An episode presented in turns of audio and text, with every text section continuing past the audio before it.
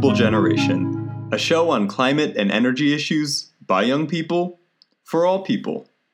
My name is Evan, and today I'm back with my two lovely co hosts, Steven and Kelly. Steven, how was your week off from The Renewable Generation? Um, it was great. Um, so I went down with some friends to uh, the Outer Banks in North Carolina. Um, for those of you that, that don't know, it's a, a, little stretch of land. It's like an island, but it's super thin. Like it's kind of an anomaly. I've never seen anything like it. It's like very thin piece of land, often like you know off the beach of uh, North Carolina, and it's it's beautiful there. Um, we went camping and it was like deserted. There was like barely anyone there. Um, very windy, uh, so we bought like a kite and like flew a kite for several hours. It was it was very enjoyable. It was great to just like take a break from everything, and uh, you know, surprisingly, a lot of people were were wearing masks. It was uh very like COVID safe actually, not maybe not something that I expected. It's a swing state. Kelly, hey, uh, have you been able to get job. outside at all recently? Well, recently we've been dealing with wildfire smoke here in the Pacific Northwest. So if you go outside, it smells like smoke. And it's been, it's a little bit weird because I think it was supposed to be really hot in the weather forecast, but the smoke has been blocking out a lot of the sun, so it's been cold. The smoke is supposed to clear later this week, so I'm hopeful that we're going to be able to get out and do stuff. But meanwhile, this weekend I've kind of just been hunkering down at home and doing some creative projects like arranging some music, doing some art.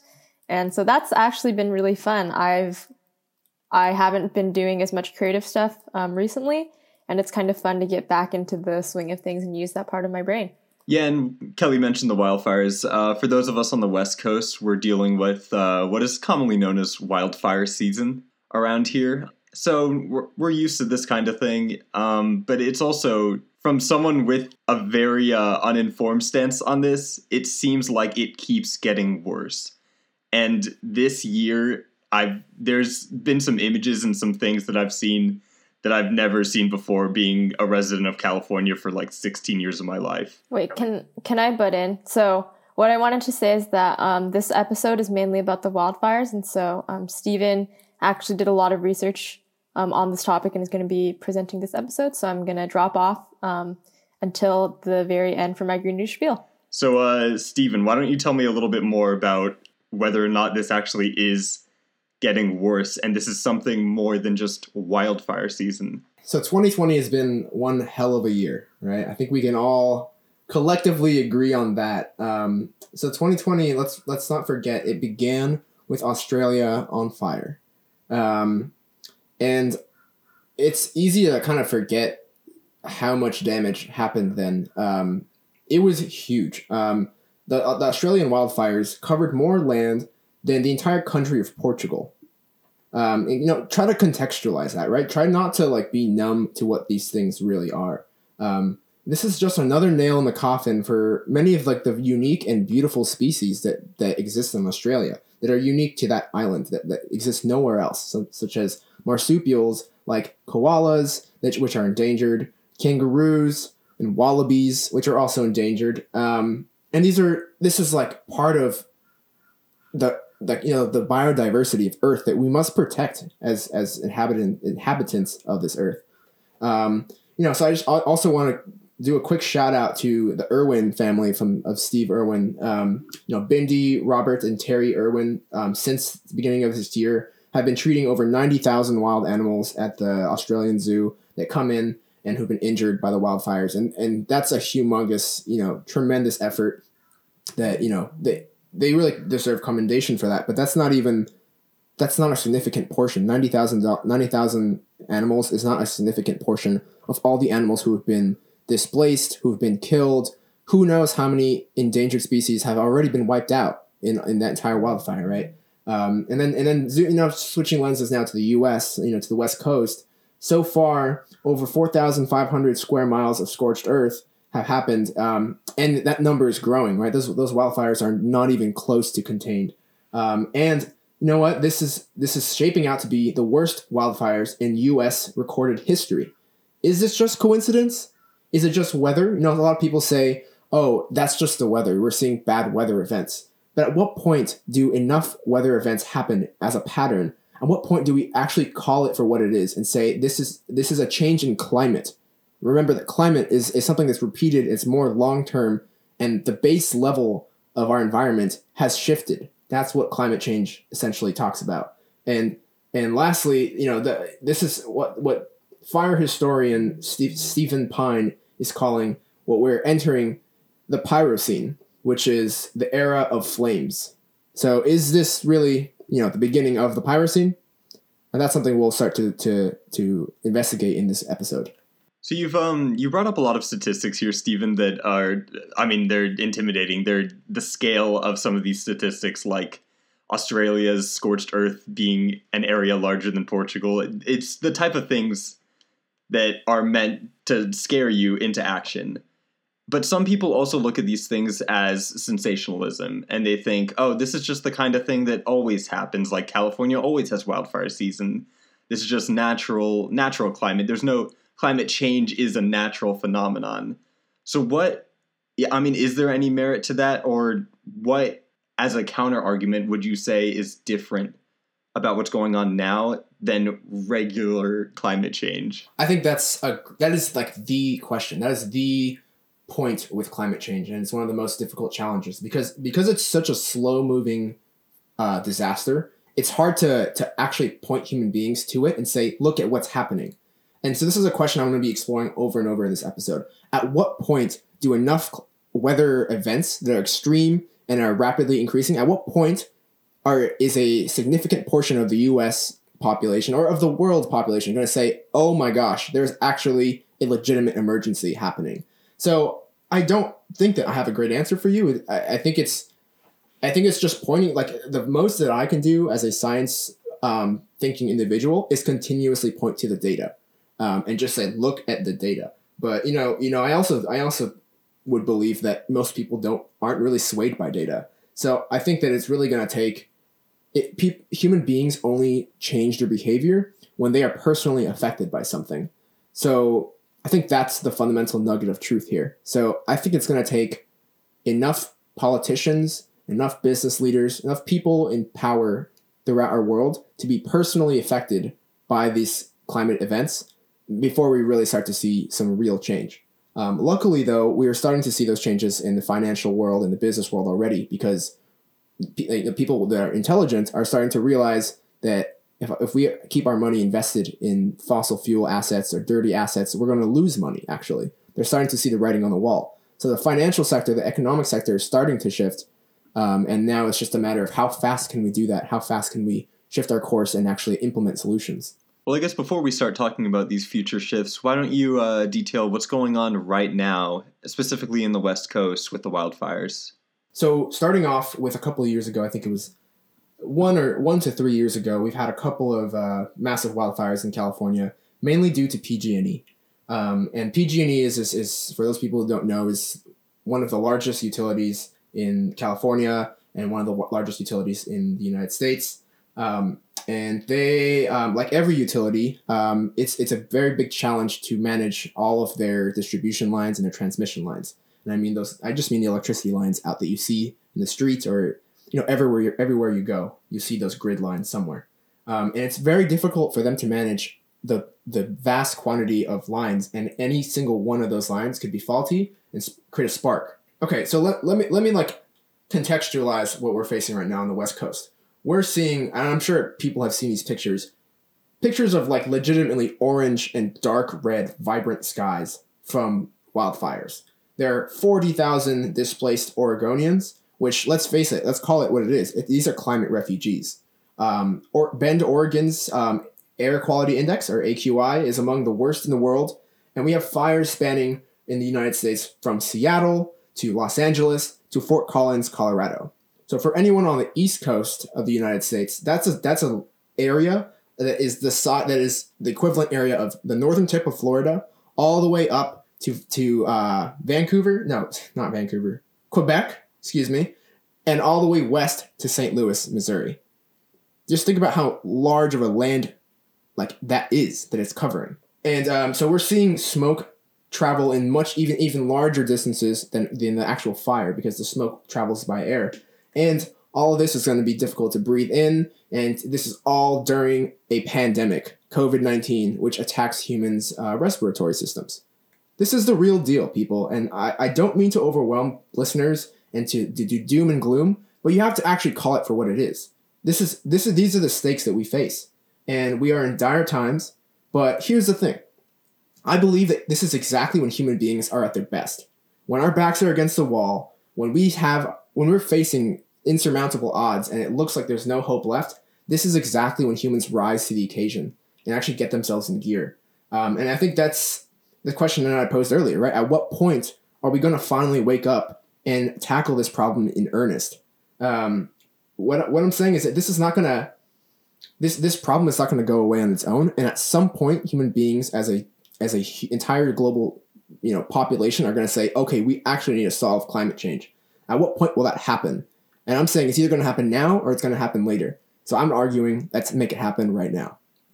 All right, so I guess if we're going to tackle this problem, a good first step would be to know what the problem is. So, why are these fires happening right now, Steven? Is it just because of climate change? Is it because the West Coast is so hot and dry and arid because we're a chaparral environment? Or are there other factors at play? Ah, uh, yes, the chaparral. I paid attention to geology. yeah, you did. Um, so, to begin with, let's talk about first and foremost, yes, so Southwest California is a, pretty much a desert or a chaparral, as you say. Um, they, we really shouldn't have developed an entire city there. And in fact, most of the water we get in LA gets brought in over the Sierra, the Sierra Nevada mountain range, and it takes so much energy and so much money to get the water over there. So it's a really inefficient place to build a city. Yet we did it anyways. You know, human beings are are ambitious and we'll, we'll get it done. But um, the rest of the rest of the West Coast is not like that, right? We have Northern California, which is pretty humid. We have Oregon and Seattle, which are extremely humid. Um, so it's not you can't. It's not easy to to explain it all away with just that explanation. Um, so one thing we can point to is the fact that population has really exploded on the West Coast in the last decades. Um, and as we know, in in the West Coast, um, property property value is skyrocketing. The the, li- the cost of living is skyrocketed. So what this essentially means is that poorer people have to move out of the city areas that they were living in into more wooded and suburban areas, a little bit further away from from maybe civilization, you might call it. Um, and in the West Coast, we have we have a lot of forested regions, a lot more so than the East Coast. Um, so essentially, these people are settling into communities that are closer to dried brush. This, not to mention that we've been experiencing a decade of drought, um, and um, in in the California specifically, there's a policy of avoiding controlled burns. Um, so um, this is this is actually a problem because actually seasonal burns is a natural part of the process. Um, it's a natural part of, um, in fact, indigenous communities in California did controlled burns all the time, and they learned to coexist with nature. There are a lot of seeds, for example, that that are on the ground that will not germinate until they feel the, the temperatures of a fire. All of a sudden then all the other trees will be burnt off and die and then those seedlings will all of a sudden germinate and build the forest anew. So this is a natural process right? Um, so when people point to a lot of climate change skeptics will say oh fires always happened. They've always been happening. That is true.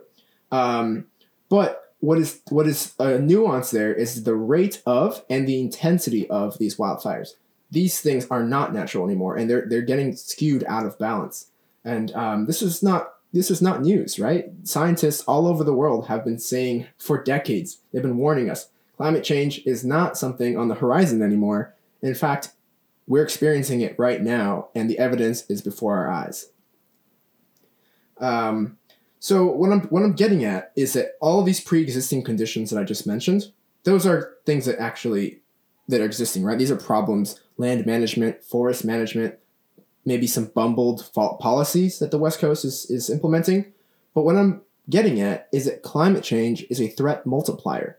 So, what I mean is that all these things that exist are only getting worse because climate change is exacerbating it. It's raising the temperatures, it's making it a little bit more dry, little by little. Every year it gets a little bit hotter, gets a little bit drier. this has been contributing to the California drought. Anyone who lives in California can can t- attest to the fact. You know, there were like there were um, times when when the county would tell you to turn off your water, don't you know, don't shower as much, um, stop watering your lawn. It's because water is really expensive and hard to get there. Um, every day there's less rain, there's less fog, um, and there's more sun and more heat waves. And that's another thing we can all attest to in Cal- in California. There's been record heat waves recently. And that's not something, you know, another thing you can point to, oh, that's just the weather. The weather always does that.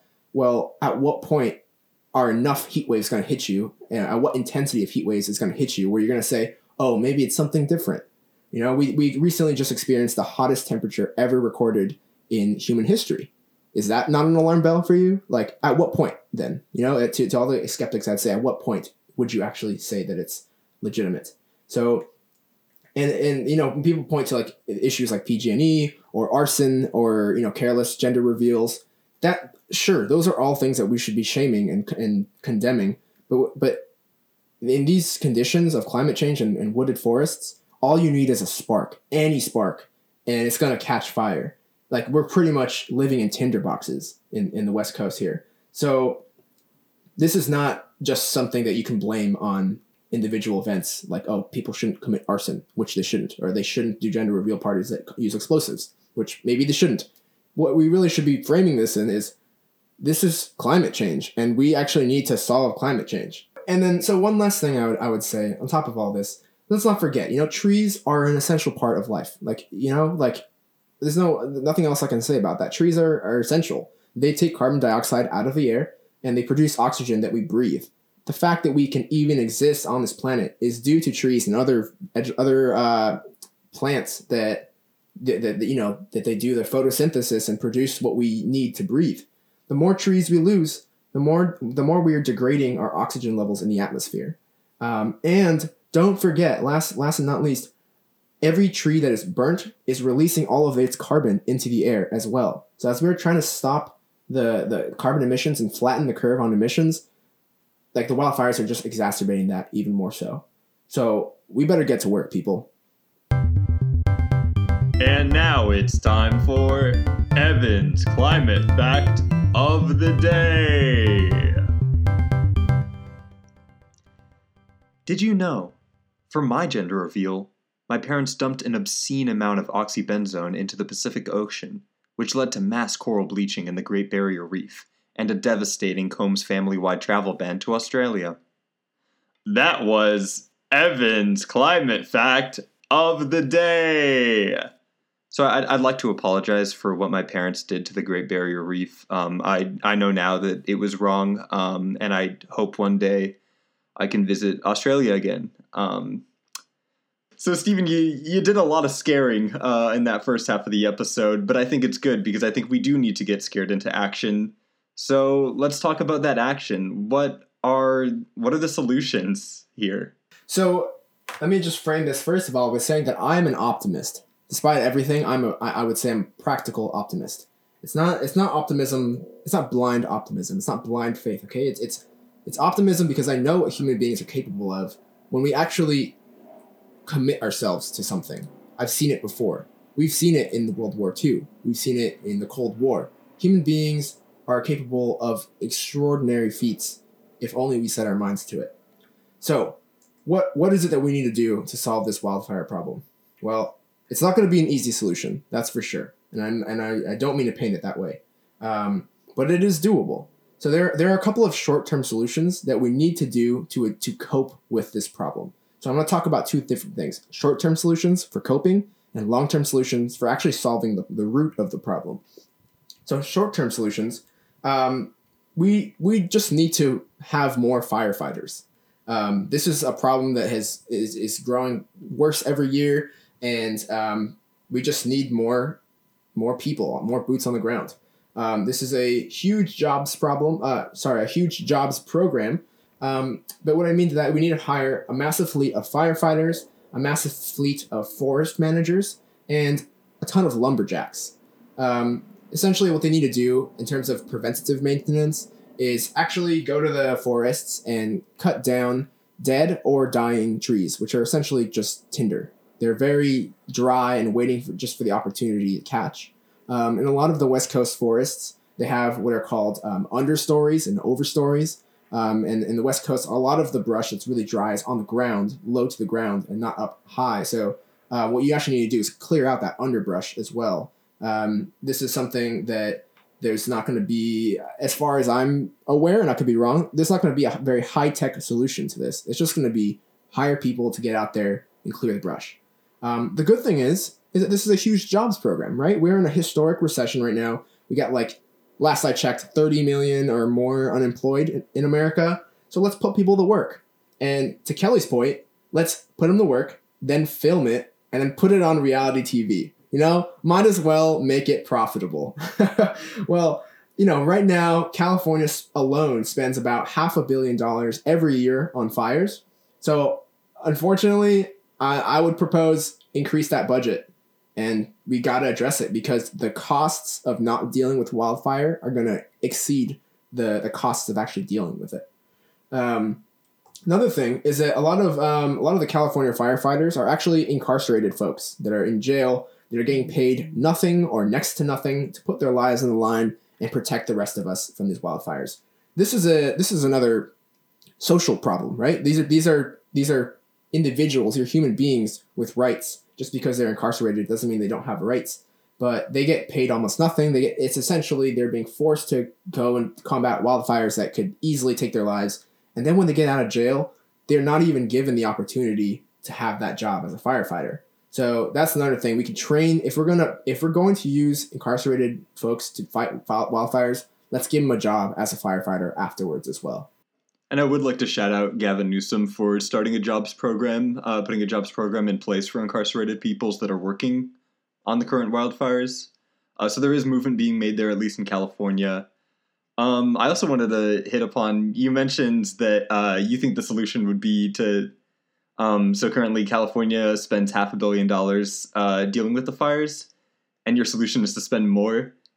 Which I, I mean, I'm not here to disagree, but I also think when you're pitching that to any government or any people, it's kind of it's a tough pitch, and I think we're kind of in the business of turning tough pitches like this into a better pitch by rephrasing and making it a better sales pitch. So how would you how would you try to how would you try to make it sound more like an incentive and less like a punishment? Yeah. Um well, that's that's that's like the, the billion dollar question right there. How do you actually convince people in power to implement these solutions which are necessary? Um, I'd probably have to do a little bit more research into the financials. I I am almost certain, I can almost guarantee that the cost of dealing with these problems is going to be far less than the cost of doing nothing, essentially. Um, but I would also point to, so I would have to crunch those numbers to provide that economic value. But I would also say that an easy solution, an easy point to bring up is that we are in a historic recession. So we need people to get back to work. We need to give these people jobs. So give them jobs as that. Give them jobs as firefighters give them jobs as forest managers and you know national parks rangers and lumberjacks. These are these are all like lucrative industries to begin with, and we can give get people back into those into those avenues. Um, and not to mention, we're going to be saving lives. We're going to be saving. We're going to be fighting climate change. We're going to be creating creating money too. This is these are profitable industries. So kind of like a labor stimulus. Totally, yeah. We're going to need a huge jobs program after this COVID nineteen pandemic is behind us, because this, a lot of those jobs are not going to come back. Um, so this is one way we can bring them back. We we've delved into the short term solutions here, but we, we we both know that uh, to really affect change, we need to look into long term solutions, and those are the tough ones. So, Steven, why don't we why don't we talk about some of these long term solutions here? Yeah, so it's it's not at all surprising what I'm about to say. We just need to solve climate change. it's simple. It's not easy, but it's simple we, we just have to solve it. Um, and so um, this is essentially we're, we're trying to get to the root of the problem, right? It's like when a, you go to the doctor and you have a certain condition, they're gonna maybe prescribe you some medication to deal with the pain, maybe, or or so that you don't have you know bodily fluids coming out of you when you don't want them to be. But ultimately, you also have to do treatment to the root of the problem, or else you just what you're gonna just keep dealing with the symptoms for the rest of your life. Like that's no way to actually you know lead a society. So so yeah, so essentially we need to solve climate change. And and you know what? I have a simple pitch on how to do that. It is simple. The general plan is this: you decarbonize the electricity sector through clean energy. These are things like solar, wind, batteries, nuclear energy, geothermal, hydro, and, and the list goes on for clean energy. Then you electrify everything. All of society has to now go electric. So things that are right now in gas, let's say are like cook stove that we use natural gas for, we can turn those electric, and, and that already exists, right? Um, instead of heating your house with like natural gas, we create electric heat pumps, which already exist as well. These are not. This is why I say it's simple but not easy because this, this all this technology exists out there. It's just about implementing it, and a lot of that is also about finance. Like how do you finance the transition well so that you know you're not just creating economic havoc while making this transition. And that's another thing that's super possible to do. We we do it at our company all the time. And then so after you've decarbonized the electricity sector, after you've electrified everything, then the last step is to clean up the remaining hard to electrify sectors because some sectors are just going to be just out of reach for electricity. These are things like industrial processes where you're creating like cement, for example, you need really really hot furnaces like 15,000 degrees Fahrenheit and we just don't have a way to get there get there with electricity yet. Um, so these are things that are technologically out of reach at the moment. Um, and maybe it's like heavy duty shipping too. How, how are you going to you know ship a, a, a massive barge with with let's say like ten thousand tons of Chinese goods here with an, with like a battery. Um, I don't think that that exists yet, but um, you know those those are going to be those those last of the mile. They're called like last mile solutions that are just outside of the scope of what's possible right now, and we'll have to use some innovation and R and D to actually solve those problems. It's very uh, it's very easy to lay out all these steps and um, i think these are the, the very obvious steps that we need to take um, in order to flatten the um, flatten the curve of carbon emissions. But what you're talking about here is essentially revolutionizing the energy sector. And how um, i mean we haven't like when was the last time an industry was revolutionized in america it's been I, I think maybe you could point to world war ii as the last time any industry had been revolutionized. So, what do you think the steps to implementation would look like now? Would we need? Would you even say COVID nineteen is like a like nationwide scale event that's on par with World War II that could maybe prompt another revolutionize another revolution in like the energy sector? Sure, sure. Yes, it's it is a possibility that COVID nineteen is that thing because what what COVID nineteen has done, even though it's been a travesty and destroyed so much, it has created massive unemployment. And when you have massive unemployment, you need a giant government stimulus to get us out of that. Um, that's just that's called Keynesian economics. And anyone who's taken economics 101 knows about that.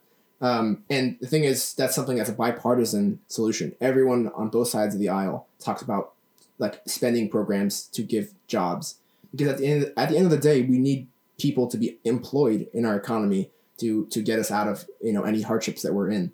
Um, so yes, we, I think COVID nineteen is a perfect perfect opportunity to really kickstart this this revolution. And yeah, you're totally right. You know, World War II was the last time. I would agree. World War II was the last time that, that the United States revolutionized everything of its society. It, it went from from peacetime to wartime economy, and that's what we need to do with climate change. We need to realize that that climate change is an existential problem to us in the same way that fascism was at that point or communism was during the Cold War. It threatens our the very fabric of our society and and you know the sustainability of our species in the long term. So so yes, I, I think that we should be treating climate change as a wartime effort and a fight for our species survival. All right, well now it's time for the segment that's endorsed by the US representative from Maryland's 2nd Congressional District, Dutch Ruppersberger. It's the Green New Spiel. Steven, why don't you start us out? All right. Well, um, I would like to um, plug a specific podcast, not this podcast, for our viewers to listen to. So this last this past week, to be to be truthful with my with the listeners, you know, I've, I've had a pretty pretty tough week. Uh, I've been pretty stressed, been anxious, um, and I just feel like you know things are happening and I just don't know what to do about it. And I've been listening to this podcast recently called The Happiness Lab with Dr. Laurie Santos. Um, she is a professor at Yale in the Department of Psychology. So this podcast is amazing. It's been it's been super helpful for me. Um, it's essentially it's it, she, she she taught a class at Yale called this like the science of happiness, and now it's the most popular class in all of Yale's 300 year history. Um, the latest season that they've released is relevant to COVID 19 and the general anxiety that you know every one of us is feeling right now, um, and we feel so alone in it because we're forced to socially distance. But in fact, we have to keep in mind everyone's feeling these same these same emotions. Um, it's been really helpful to me to listen to her. She gives lots of practical tips on how to actually, um, you know, think about things or use your mind to be happier. Um, the, the, the premise of it is that our mind tells us to be happy we have to do X, Y, Z. But what if our mind is wrong? Um, so you, she uses science and you know evidence based science to show what is actually the right way to happiness. Um, and it's been really helpful for me. It's been teaching me to to be grateful, to, to pr- practice gratitude, um, to you know spend money on other people and just reach out to friends more and just try to have little conversations with people the little things like that. It's been a huge help in my life um, and i really recommend it to anyone listening who's having a hard time or has had a hard time during this pandemic. Huh. Do you have, do you have any uh, any tips specifically uh, offhand that you want to mention? I'm, I'm interested. I'll, I'll take a happiness tip right now. Huh. Well, the latest one that I have that I just listened to, the latest episode was on gratefulness and gratitude, um, and it talks about that in general when we're going through hard times, a lot of us tend to like complain or what they call gripe in the show. And griping and complaining is kind of you kind of commiserate with someone, right? You kind of talk to someone, you say, "I'm having a really rough time. This is what's going on. All these things are like bad." And you know, right now we can all of us. There's so many things we could talk about um, right? But um, the idea there is that a lot of times the complaining, it feels like you're just venting and getting stuff off your chest, but the data shows that usually the person who complained and the person who listened, generally speaking, they both of their moods tend to go down from that. So it actually shows that the, the evidence shows that that is not actually helpful in making you feel better. But what is actually helpful is practicing gratitude. So instead saying, hey, like, you know, these things are all going on in my life and it's been tough, but this is something I'm really grateful for. Like I had a really good meal that I cooked for myself last night, and I'm grateful for the fact, the opportunity that I have to cook a meal and it's healthy. Or like I'm grateful for. A lot of times you can spin something that's bad into a grateful thing too. You know, you could say something like, "Oh, like I I I, re- I didn't get the job I wanted, and it's really bumming me out." But you know, I'm grateful for the certainty that I have now. Now I don't have to wonder whether or not I got it and I'm grateful for the friendships and the relationships in my life that will support me in this time. So it's and they talk about like the cheesy aspect of that. That sometimes it's like a little cheesy where you're trying to spin, um, you know, bad news into good news for yourself. But if you can get over that cheesy hump and just kind of try to trick your mind into actually thinking these thoughts deliberately, you will actually start to feel happier. And there's data to back that up. So um, that's something that I've been doing in my life recently, and I just started it today. Um, but I'm I'm feeling good about it, and I'm feeling grateful for the fact that science can teach us so much about you know ourselves and the world that we live in. All right, thank you, Steven, for your green news spiel. Now we'll hear from Kelly. Yeah, so my green news spiel this week is about the American Conservation Coalition. Um, their founder, Benji Backer, is going on a road trip around the country called the Electric Election Road Trip they're driving a Tesla Model X around the country, and they're going to be planting three trees for every mile they drive to make their trip carbon negative. And they're going to be talking to business, policy leaders, and community leaders about um, what amazing initiatives are already happening in America to um, combat climate change. So I'm really excited to see what they're doing. They're also doing video podcasts at each of their stops. So maybe they're copying our podcast idea. I don't know. But I think it'll be really cool to see kind of these interviews and see what leaders around America are already doing to combat climate change and try to scale up these solutions that we already have here. So I'm really excited to see what they're up to and um, potentially. I'm actually in talks with some of the people at ACC to start a chapter here in Washington to do tree planting events so that the three trees per mile uh, traveled are actually planted by communities and ACC chapters, which I think would be really awesome. So that's my green news spiel. All right. Well, thank you, Steven and Kelly, for your green news spiels. And with that, we wrap up the segment and we wrap up the show. Thanks as always for listening to the Renewable Generation. As always, you can reach out to us on our Twitter at GenRenewPod or our Facebook, The Renewable Generation, or just our individual accounts. Uh, I'm at Honeycombs Jr. Stevens Steve is at Sustainably Steve, and Kelly is at Kelly M Jing. Feel free to uh, reach out to us if you have a comment, if you have a fact check you want us to do. Uh, Kelly recently did one of those. Um, or if you have something you want us to go over on the show, um, we're happy to take suggestions um, on anything you guys would be interesting interested in hearing us talk about. Yeah, and also tweet at us. I do rec- I do, you know, I would like to reinforce tweet at us at at Gen Renew Pod. Gen like Gen G E N Renew like Renew Pod like Pod. Someone re- someone tweeted us the other day and challenged one of the things that we said, and I loved it. I got into a debate with him. Um, I really appreciate that kind of engagement, um, and you know, I like to debate things and debate ideas respectfully. So do that. You know, challenge me. I'm all for it. I'm I'm open to being wrong and you know learning something from it. So, uh, you know, feel free to do that. I love it. And we'll see you in two weeks. Thank you.